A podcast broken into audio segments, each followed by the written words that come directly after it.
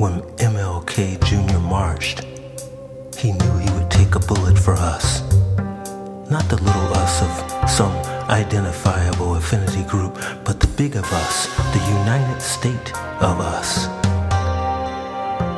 He took it for everyone on that bus, everyone in the neighborhood, the hoods and the hidden underhoods, the would be tyrants and the would be freed, just like every marcher should need.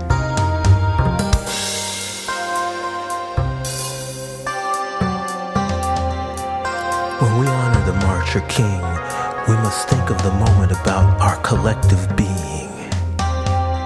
That pride that comes before a fall, that being broken off the body makes you nothing at all. And that a day in a winter month may get by everyone without meaning anything.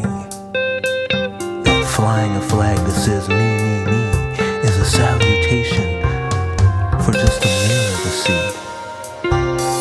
That's not what King Marcher was meaning.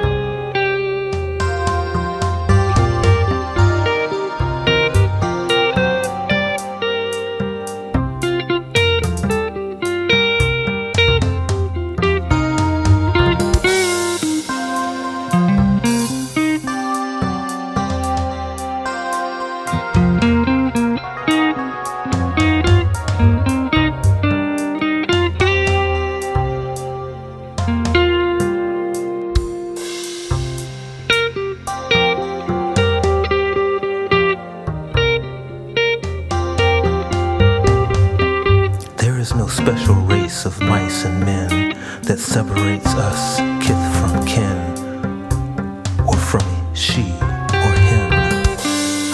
When we call up the memory of the marching king, when we march on his special day, we must raise it from a birthday praise, elevate it from more than a time to go out and play, expand it from a set of remembrances in February grow it from them and us into one of unity.